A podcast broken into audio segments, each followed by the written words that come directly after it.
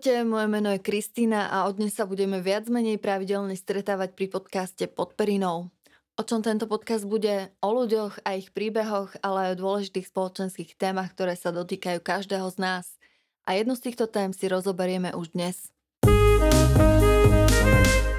Homosexualita. Téma, ktorá rozdeľuje národy, téma, ktorá dokáže vyburcovať emócie až do demonstrácií a pochodov a predsa téma, okolo ktorej sa aj dnes náša obláčik s veľkým nápisom tabu.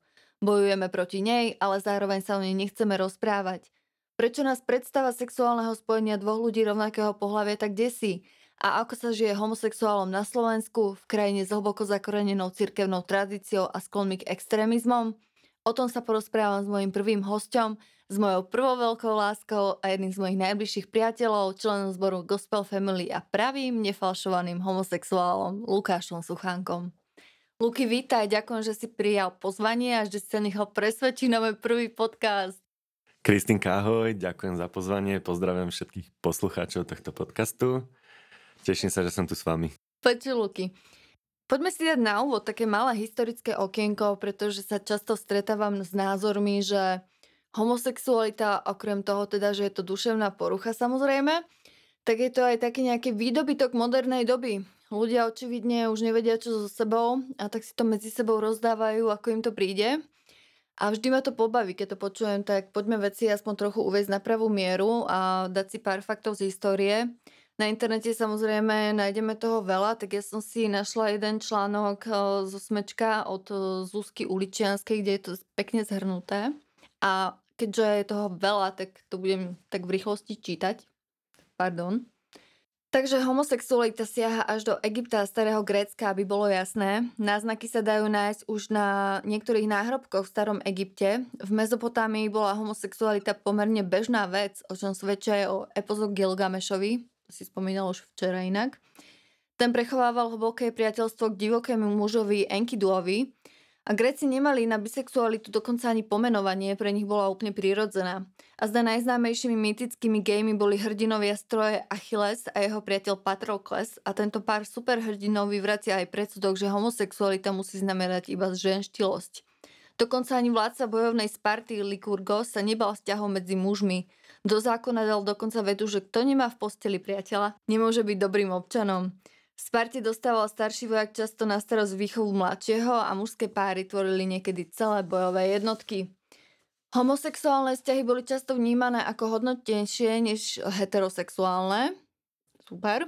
Ženy nemali v tomto čase primerané vzdelanie a neboli teda mužom adekvátnymi partnerkami. Oni však tiež mávali vlastné rituály prístupné len žena, spojené niekedy aj s homosexuálnymi praktikami a najznámejšou učiteľkou žien sa v 6. storočí pred našim letopočtom stala aristokratická poetka Sapfo, ktorá na ostrove Lesbos viedla svoju dievčenskú školu k pocte bohyne Afrodity. Tu sa dostávame k slávnemu Rímu, v starovekom Ríme boli homosexuálne vzťahy dlhé storočia bežné a dokonca sa medzi rovnakými pohľaviami uzatvárali aj zväzky identické manželstvám. No, a potom nastúpilo kresťanstvo. Konštantín II, syn cisára, ktorý zaviedol kresťanstvo v západorínskej ríši, zakázal v 4. storočí nášho letopočtu nie len homosexuálne manželstva, ale aj homosexualitu ako takú. Na začiatku 6. storočia ju dali mimo zákona aj v byzantskej časti ríše, s presadzovaním kresťanstva sa začala homosexualita trestať sťatím, upalovaním, kastráciou či prenasledovaním. Bolo celkom milé, že? Fúha. Odporcovia homosexuálnych praktík najviac argumentujú starozákonným Levitikusom, v ktorom Mojžiš vymenúva hriechy proti sexuálnej čistote. Okrem incestu a styku so zvieratami sa tam ocitlo aj cudzoložstvo a homosexualita. Táto ohavnosť sa mala trestať smrťou ukameňovaním. V 16. storočí bola akákoľvek sexualita nevykonávaná za účelom plodenia vrátane masturbácie trestným činom. Zmenu myslenia však priniesla hlavne Veľká francúzska revolúcia. Francúzsko bolo prvou krajinou, ktorá v roku 1791 dekriminalizovala homosexualitu. Na začiatku 19. storočia sa homosexualitou začala zaoberať veda a dívalo sa na ňu predovšetkým ako na duševnú chorobu. Homosexualita sa v tom čase začala spájať so zneužívaním detí, samovražednými aj vražednými sklonmi. Geo sa pokúšali liečiť tými najrôznejšími metódami od lobotomie cez elektrošoky až po transplantácie semenníkov. To muselo byť veľmi príjemné. Fúha. Po hormonálnu liečbu a často aj kastráciu. Prenasledovanie homosexuálov prešlo až do tragických rozmerov, a to v Nemecku po roku 1933. Nacisti sa totiž bali nakazenie tzv. gejským génom. Homosexuáli totiž mali narúšať morálku a ohrozovať populačný vývoj. Himmler založil v roku 1936 Rížskú centrálnu kanceláriu pre boj proti homosexualite a interrupciám. Homosexuáli boli označovaní rúžovým trojuholníkom a v táboroch sa často stávali obeťami lekárskych experimentov. V Amerike prestala figurovať homosexualita na zozname duševných porúch až v roku 1973 a chorobou ako takou prestala byť až pred 22 rokmi. 17. mája 1990 vyškrtla Svetová zdravotnícká organizácia VHO homosexualite z klasifikácie chorôb a zmena začala byť účinná od januára 91. U nás prestala byť homosexualita trestná od roku 61, ale až do roku 1990 zostal zákaz takýchto vzťahov s osobami mladšími ako 18 rokov. Možnosť združovať sa získali lesby a gejovia až po roku 1990. Prvý slovenský politik sa otvorene prihlásil k tejto orientácii až v roku 2011. Bol ním poslanec SAS Stanislav Foršt. Konec Gratulujem. Koniec historického okienka. Luky, prejdeme k tebe. Nech sa páči. V akej rodine si vyrastal? Mm, v podstate od malička som bol vedení ku kresťanskej viere, rodičia sú veriaci, ja som takisto stále veriaci. Som pokrstený, mám prvé sveté príjmanie, mám birmovku a od malička v podstate som chodil s rodičmi do kostola. Až do jedných pekných Vianoc, kedy sa konferencia biskupov Slovenska rozhodla práve na Vianoce, na Božie narodenie, vydať pastierský list, ktorý sa vtedy čítal po celom Slovensku vo všetkých farnostiach a bolo tam písané o sodomskom paškvile a neviem čo. Strašne to bolo namierené proti homosexuálom a mňa sa to hrozne dotklo. Zdalo sa mi to úplne nevhodné práve na Vianoce a vtedy tieto Vianoce som prestal chodiť do kostola. Veriaci som stále, mm-hmm. ale prestal som veriť v církev a inštitúcie s nimi spojené. Odvtedy si tam ani nepachol? Oh, chodím do kostola príležitostne, ale to by som skôr povedal, že je to kvôli zboru, v ktorom spievam. Spievam občas na Vianočných homšiach alebo cez Veľkú noc, ale nejak, že by som sám od seba išiel do kostola, tak to nie. Jasné. O, niektorí ľudia radi tvrdia, že homosexuál v zdravej rodine nevyrastie. Ako vnímaš podobné vyjadrenie? no, nepovažujem našu rodinu za nejakú nezdravú. Myslím si, že u nás v rodine uh, bolo od malička všetko v pohode. Vyrastal som v krásnej rodine, kde sa rodičia majú radi, uh, nie sú rozvedení, nemali sme žiadne nejaké problémy. Mám dvoch skvelých súrodencov, brata a sestru, obidva sú v podstate ženatí, alebo teda sest, brat je ženatý, sestra je vydatá, majú pekné vzťahy, majú deti, uh, fungujú úplne normálne. Nemyslím si, že ja som bol nejaká výnimka Jednoducho, eh, ak by sme boli nejaká chorá rodina, alebo čo, jak to nazvať, tak asi by som to nebol iba ja. Proste eh, stalo sa to a som taký, aký som, ale to není to o rodine. Je to, je to proste o tom, že homosexualita je vrodená a nie, nie je nejaká nadobudnutá kvôli rodine. Kedy si ty osobne začal vnímať, že tvoja sexuálna orientácia môže byť trochu iná a kedy si si to sám pred sebou naozaj priznal, že si gay? Takže mm, keď som bol v puberte, som si dlho myslel, že som bisexuál. Ja som v podstate mal takú pubertu, že som mal frajerky, ale mal som jedného kamaráta, s, ktorými, s ktorým sme teda si občas akože zasexovali.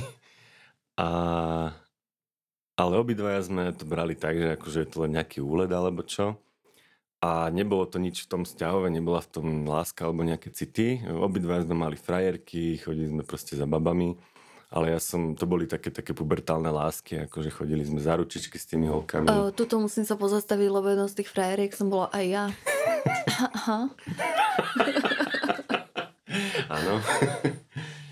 mrzí ma, ak som ti spôsobil nejakú traumu alebo ubližil. Vtedy však hej, my- ale už som sa z toho dostala. My to máme vyrozprávané už.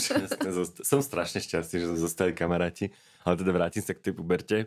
Uh, bolo to také, že teda uh, hovorím, že mali sme frajerky a tak, ale to boli také pubertálne lásky, záručičky, pusinky a tak a nebol v tom nejaký, nejaký sex alebo niečo, ale hovorím, ten sex skôr som mal s, s tým kamarátom až do nejakých 19 rokov, kedy v podstate už aj u nás doma sa tušilo, alebo teda mama nejak vytušila, že asi, asi so mnou není úplne niečo v pohode, teda čo sa týka sexuality, že, že ma to nejak tým babám, lebo potom to bolo, tieto, tieto pubertálne lásky, to bolo takých 16, 17, možno do 18, ale mama si všimla, že, že teda mám to jedného partnera a že s ním trávim asi potom nejak tak veľa času, viac ako, viac ako možno bolo vhodné.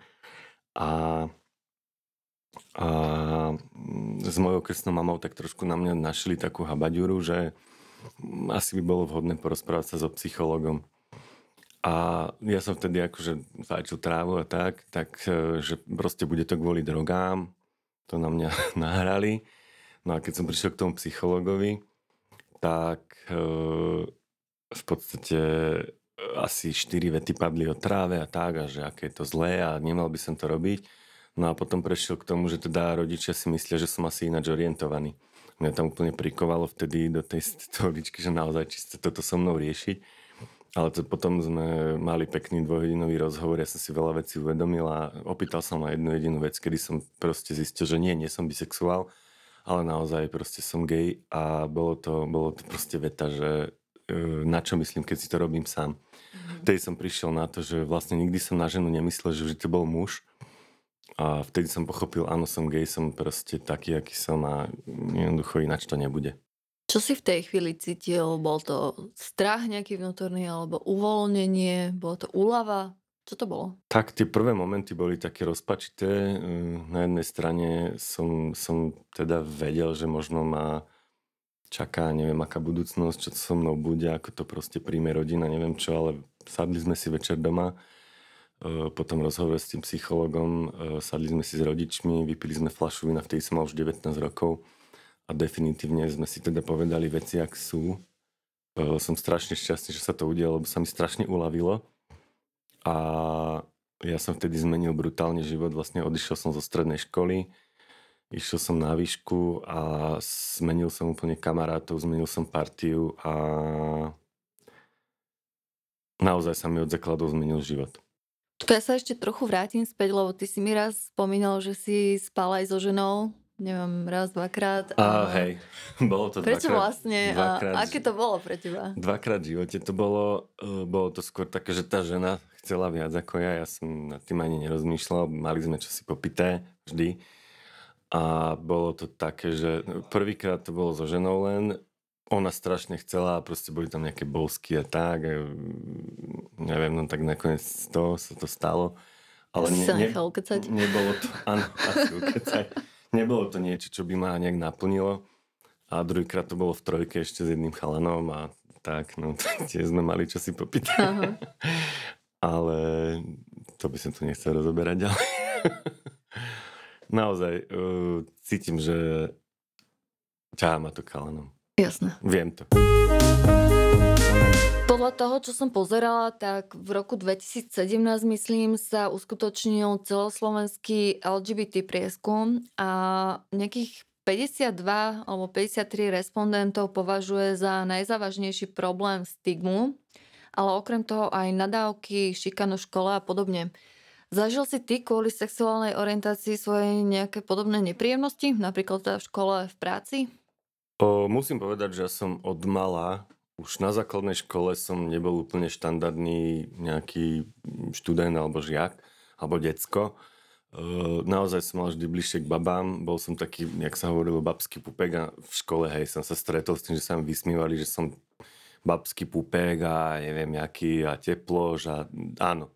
Mhm. Vtedy som si to ani sám neuvedomoval, že, že áno, je to tak, ale už vtedy proste tí spolužiaci cítili, že, že som není úplne štandardný typ chalana, ktorý proste ide hrať futbal, alebo proste, ja neviem, sa mláti na chodbách a podobne. Mhm. Bol som taký jemnejší a mal som naozaj blízko k babám. Ale nebola to taká nejaká veľká šikana, hej? Šikana, doslova, že šikana asi nie, to by som nepovedal. Oni ani, ani tie decka podľa mňa si neuvedomovali vtedy, že ešte že sa ma to môže nejako dotknúť, alebo čo. Ja som to ani nejak nebral vážne, proste ja som tým prešiel, nech sa smejú. Nebolo to nejaké, že by som tým trpel, že, že ja som si to neuvedomoval sám, že som gay a, a nebral som to ako, ne, ne, proste vysmievame sa. Ako deti sa vysmievajú za hoci čo tak som to bral také ako, no, deti sa mi smejú, no. My žijeme, respektíve, no, ty žiješ v malom meste, o, si otvorený gay, priznávaš sa k tomu otvorene, o, je to OK pre teba? Tak nie som typ človeka, že e, s niekým sa zoznamím, podám si ruku a mimochodom som gay. No, to zase takto, takto e, na rovinu to nie je úplne, že prezentujem ale netajím sa tým. Ako keď sa to niekto dozvie, alebo nás sa ma to na rovinu opýta, Lukáš, sú veci tak, ako sú, tak netajím to. Samozrejme, som otvorený, poviem proste, áno, som gay, som homosexuál, mám vzťah a naša Dubnica je taká, aká je. Samozrejme, aj tu je veľa všelijakých ľudí, ktorí to nedokážu možno prijať, alebo nie sú s tým úplne stotožnení, ale ja mám okolo seba ľudí, rodinu, partnerov, priateľov, ktorí to berú, akceptujú a vôbec to neriešia.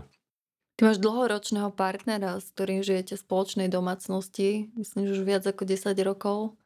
No už v podstate 12 rokov, tento rok 13 to bude. Áno. A ako to vnímajú susedia? Alebo aspoň z začiatku, ako to vnímali? O, musím povedať, že e, čo sa týka susedských vzťahov, tak tí naši najbližší susedia, ktorí vlastne sú s nami na chodbe, tak máme, by som povedal, nadštandardné vzťahy, ako stretneme sa na chodbe, pokecáme, zasmejeme sa, boli sme u nich na záhradke, oni chodia ku nám občas posedieť, vypijeme si spolu, zasmejeme sa spolu, oni nám občas dajú zo záhradky nejakých dobrodky, alebo keď čo si napeče susede, tak sa rozdelíme. Ja robím treba z niečo plácky zemiakové, tak tiež ponúknem susedovcom. Mm-hmm. Máme dobré vzťahy. Čo sa týka tých najbližších susedov, ale čo sa týka celého vchodu, tak je to taký štandard, akože väčšina susedov sú, myslím, že s tým úplne v pohode. Normálne sa zdravíme, susedia, ktorí sa nás usmejú, ktorí sú s tým v pohode. Niektorí sú možno takí, že len tak ledva odvrknú pozdravu, ale zdravíme sa, máme normálne vzťahy. Ako nikto sa nás nič nevypituje. Nemyslím si, že by s tým mal niekto nejaký zásadný problém, že sme tam, ale, ale je to v pohode. Hej. O, Slovensko je jednou zo šiestich krajín Európskej únie, ktoré ešte nemajú schválené registrované partnerstva. Česko ich schválilo už v roku 2006. U nás bol tento návrh v roku 2008 zamietnutý už v prvom čítaní.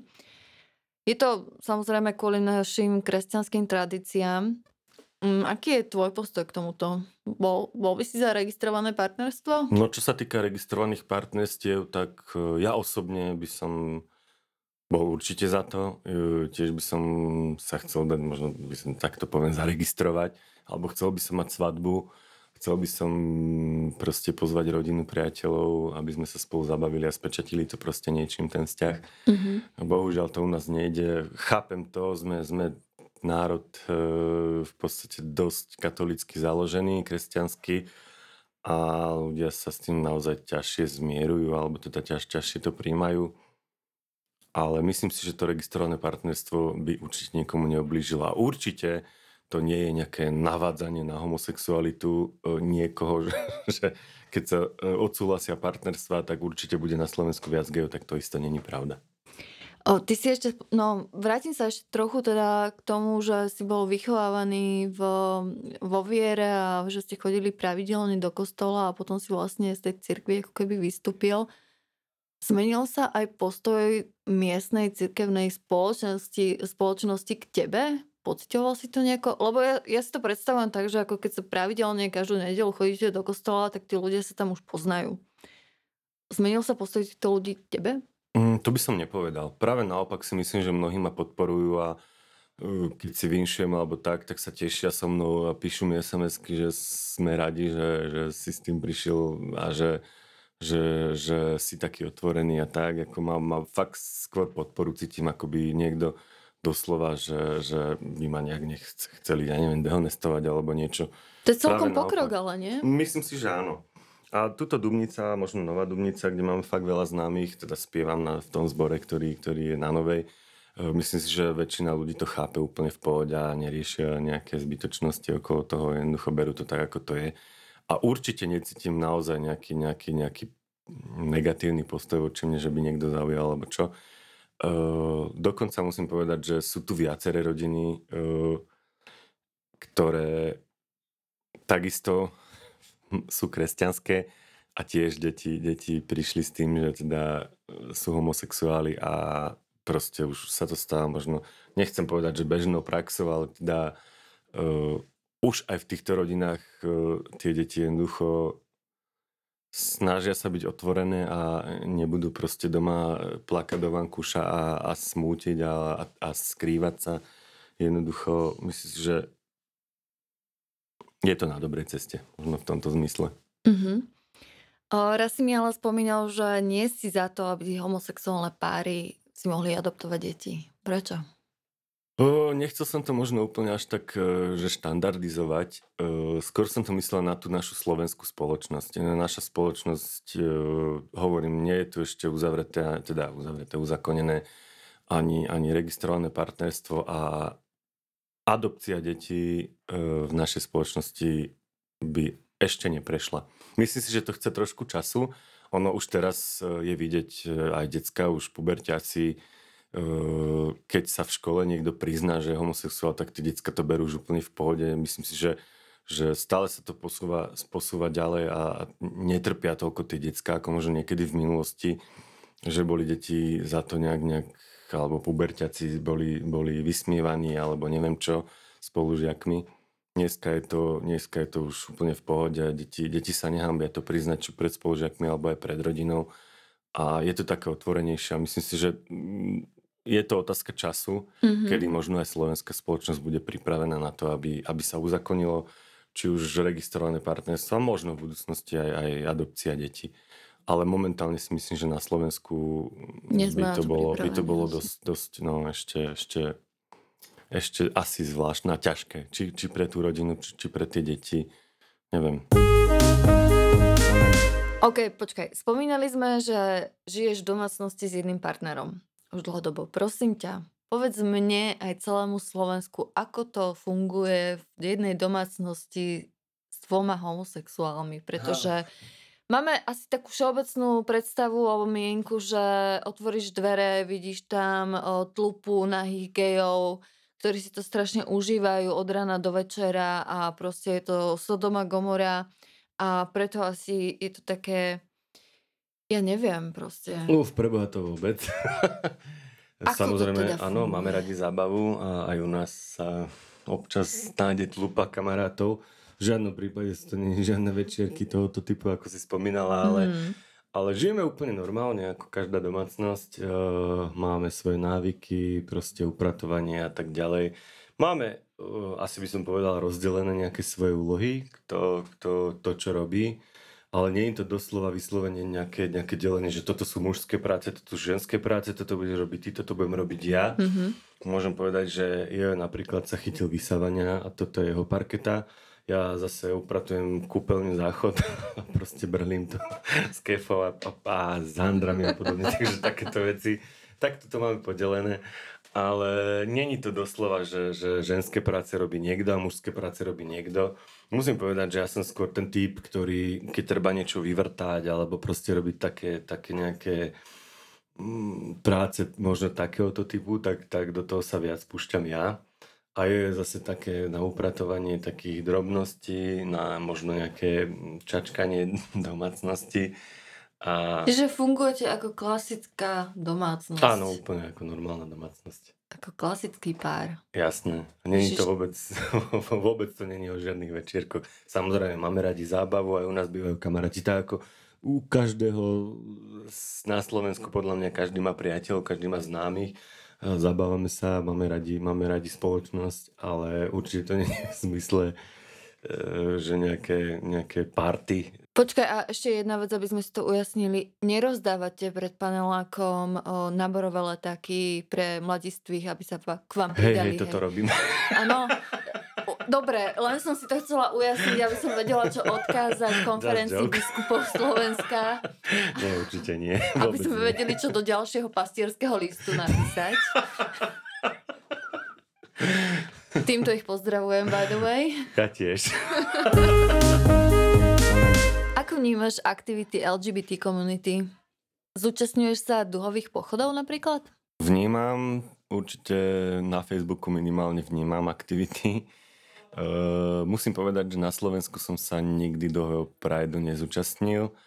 Uh, možno som rád, a som rád teda, že sa to deje, že sa tu trošku možno tak robí taká osveta, ale naozaj ma neteší tá nepriazeň možno niektorých ľudí.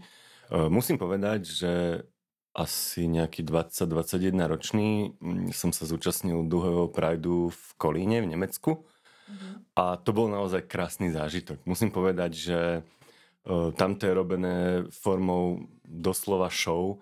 Uh, cez mesto ide plejada kamionov, jeden za druhým, to je proste jeden za druhým kamión, nádherne vyzdobené, to sú alegorické vozy, kde proste sa tancuje, kde sa spieva, vždycky je to na nejakú tému spravené, proste je tam kopu zábavy, robia z toho šovku, chodia sa na to pozerať ľudia z celého Nemecka, proste chodia tam rodiny s deťmi a majú z toho zábavu a proste zabavia sa tam, podporia tých ľudí. Nevidel som tam žiadne nejaké prejavy nenávisti alebo že by niekto hádzal preboha kamene, ak sa to deje u nás do tých ľudí, to, to je tam naozaj show. A uh, na jednej strane áno, môže to byť vnímané ako trošku taký nejaký exhibicionizmus. Na druhej strane musím povedať, je treba povedať, že sme tu, mm, je treba povedať, že nesmie to byť vnímané ako niečo zlé alebo ako niečo negatívne. Bohužiaľ na Slovensku si ľudia myslia, že sa ich táto téma netýka, nám sa to nemôže stať, alebo neviem čo. Poznám rodiny, kde tiež to odsudzovali, boli, boli proste proti homosexualite a nakoniec sa im narodil homosexuálny syn, alebo sa im teda priznal neskôr, že, že je gay a úplne zmenili retoriku. U nás na Slovensku naozaj hlavne teda tí slovenskí otcovia typicky povedia, môj, môj syn to nemôže byť homosexuál, snažia sa vychovávať tvrdých chlapov, ale bohužiaľ nie vždy sa to možno podarí a naozaj mi je ľúto potom človeka alebo chalana geja, ktorý musí vyrastať v takejto rodine. Práve preto často chalani doslova zdrhajú od rodiny a nikdy sa v živote doma nepriznajú pretože nedokážu na to nabrať odvahu mm, pred tými rodičmi proste povedať pravdu. Myslíš si, že lesbičky to majú na Slovensku jednoduchšie nejakým spôsobom? Nemyslím si, že jednoduchšie. Jednoduchšie to majú v jedinom zmysle, že možno je pre nich jednoduchšie uh, si zaobstarať dieťa. To je pre nich jednoduchšie na Slovensku. A to nie len, len na Slovensku, ale všade vo svete. Uh, naozaj, keď si homosexuálny pár chce adoptovať dieťa, tak uh, myslím si, že je to okolo toho veľmi veľa všelijakých papierovačiek, vybavovačiek a podobne. Na, na Slovensku teda ešte nie, nie je legálne vôbec, ale poznám páry na Slovensku lesbické, kde majú dieťa a v podstate si to vybavili takým spôsobom, že jednoducho sa nechala žena niekde oplodniť a, a potom spolu s partnerkou to dieťa vychovávajú. Hej, jasné. O, bohužiaľ, podľa mňa často sa stáva, že, že si mladí ľudia o, nevedia so svojou orientáciou rady, boja sa, čo na to povie verejnosť a možno to radšej ešte stále taja. O, nie sú to ale len mladí ľudia, ja osobne poznám mnoho dospelých, ktorí celý život v podstate žijú v nejakom klamstve a radšej sami seba presviečajú o svojej sexuálnej orientácii, že sú heterosexuáli a tvária sa teda ako heterosexuáli, pričom ich sexuálna orientácia je trochu niekde inde. Čo by si odporúčal najmä mladým ľuďom, ktorí možno dokonca zajdu až do krajnosti a zvolia samovraždu?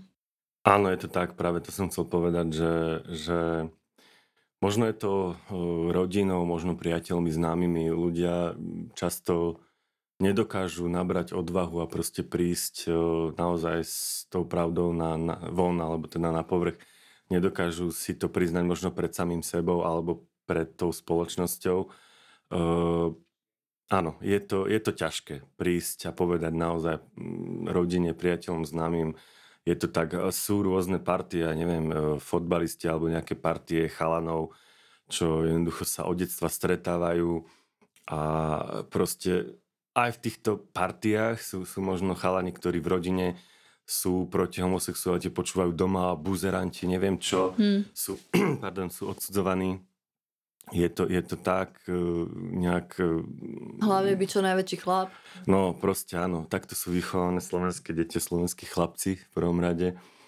A keď to človek počúva, proste je v takejto partii, tak len veľmi ťažko uh, vie prísť s tým, že chalani sa ale ja som gay.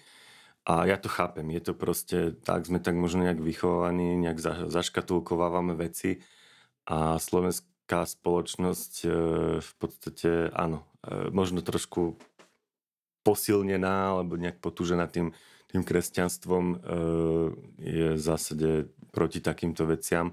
A naozaj nabrať tú silu a odvahu v sebe a povedať, áno, som homosexuál, v našej spoločnosti to nie je vždy jednoduché. Ale v každom prípade musím povedať, ja som áno, za pomoci psychológa, ale priznal som si tú pravdu o sebe a musím povedať, že ma to strašne oslobodilo. Som strašne šťastný, že, že som mohol doma povedať, áno, veci sa majú tak, ako sú. My sme si doma poplakali, posmiali sme sa, vyobímali sme sa, bolo to strašne, strašne také očistné, by som povedal, mm-hmm. že už nebol tam nejaký taký duch toho nejakého tajomna, že je to tak, není to tak, ako to bude.